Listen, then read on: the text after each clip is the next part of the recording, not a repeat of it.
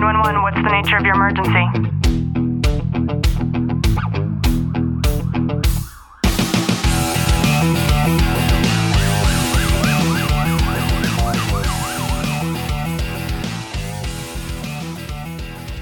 Welcome back to the Tactical Living Podcast. I'm your host, Ashley Walton.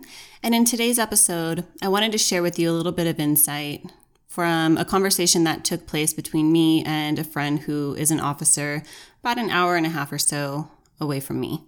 So just sit back, relax, and enjoy today's content.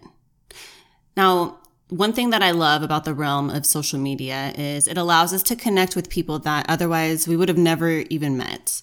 And I have a friend who I've known now for about a year or so, and he comes to me with questions in real time. And what I mean by that is if ever he is struggling or maybe stuck in a particular area, he knows that he can send me a message and I'll do my best to support him. And sure, there have been times when he asks for information and maybe I don't have it in the moment, but I'm always super curious. And if you don't know this already, one thing about me in particular is I will always seek out that curiosity. And he messaged me, and I'm going to read it straight from the text. And he said here, I need some insight from you. Tell me if I'm wrong or if I should just mind my own beeswax. I have a friend. He's a partner of mine. We've had each other six in bad neighborhoods, Section eight. He's twenty-eight years old. He's not happy with his girlfriend. His self-confidence and motivation is nowhere to be seen. He lives at home with his parents. He thinks it's funny to not do anything to better himself. He starts things and he never finishes them. He pretty much puts one percent into one hundred no matter what he does. I asked him what he's accomplished this week on his suspension. Did you make money? He said, I bettered myself. I played video games. I walked a little. I partied. I rested. I slept. Should I stop trying to motivate him? He tells me that he's tired. He knows my work ethic. This is five years going. I'm patient, but I'm also human. I literally hammer motivation into him on these man-to-man talks, just hoping that something clicks. My response to him was a quote that I read not too long ago, and it is so impactful. And what this quote says is, stop expecting you from other people. Like, mind-blowing quote, right? And I said the same to him. And of course, our conversation carried on. But what this whole situation stems from is my friend is a high performer. He has a higher rank in his department. And he just wants the better out of people. And I know that feeling when you're around anybody for any length of time and you just want to see the good in them. And I started to think about this a little bit more last night because I remember, and maybe this is the same for you, I'm, I'm going to go ahead and assume that it was, but when we're in high school, for example, the entire time that we're going through the motion of these daunting four years, we're trying to be better, and not for ourselves. We're trying to be better with the anticipation of being able to compare ourselves to others. I remember myself being in high school, and I mean, anything from learning how to put on my own makeup to the clothes that I wore, or asking my parents for a new pair of shoes anytime that mine got dirty, um, getting older and then wanting a newer car because the cool kids had newer cars. And we tried so hard as adolescents to make sure that we're trying to put this positive impression on the world. And as we get older, at least for most of us, and let's hope for the vast majority of most of us, we try to be better for ourselves. Some of you have children. And not only are we doing it for ourselves, but then we want to take our hand and put it around the shoulder of anybody that's in our sphere of influence and bring them along the way. And the truth is, it's exhausting to do that. Because most people that are in your circle, they might not be at the same level as you.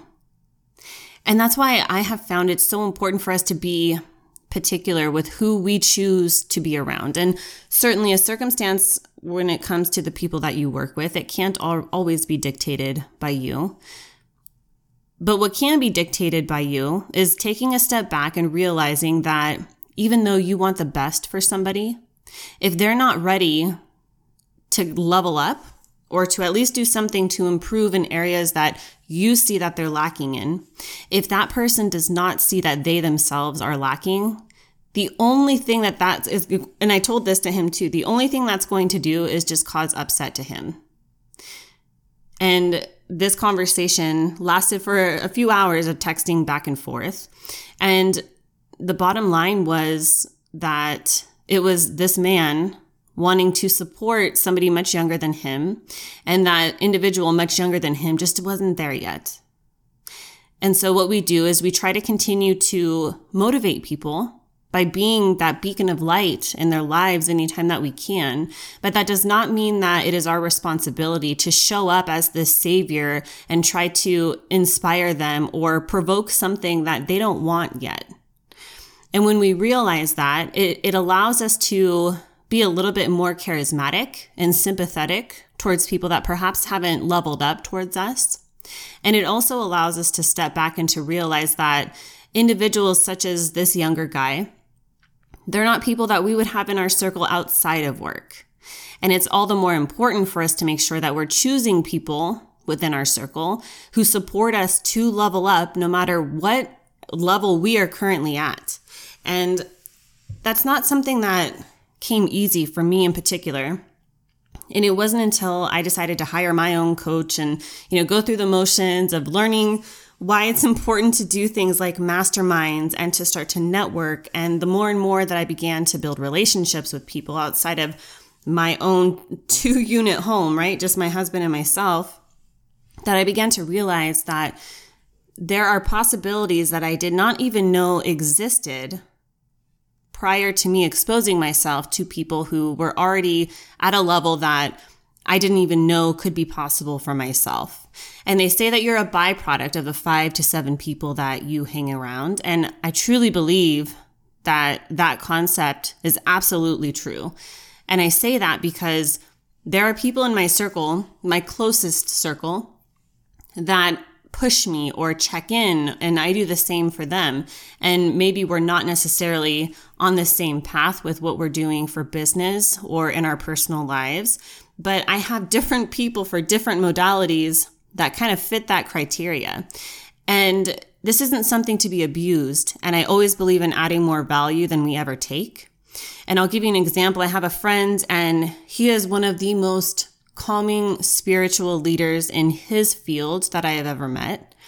And so I can bank on the fact that whenever he and I engage with one another, he's going to teach me whatever the current status is astronomically, and he's going to educate me on whether or not he's been on fire or feeling fatigued based on the current moon cycle, and things that previously my mind was just so small and confined that I would have never even engaged in a conversation like that.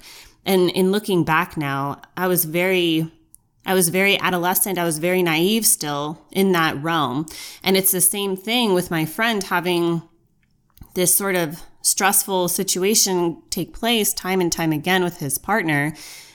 That partner just isn't there yet. It requires self-initiation for us to want to better ourselves in terms of self-improvement. And when somebody just isn't there, it's not worth you harming your own mental health and mental space to try to push them to get there. We can educate them and tell them what else is out there. Perhaps even share stories like I do here on this podcast, explaining the way that you went through the evolutionary changes and how it's it's nonstop. It's infinite.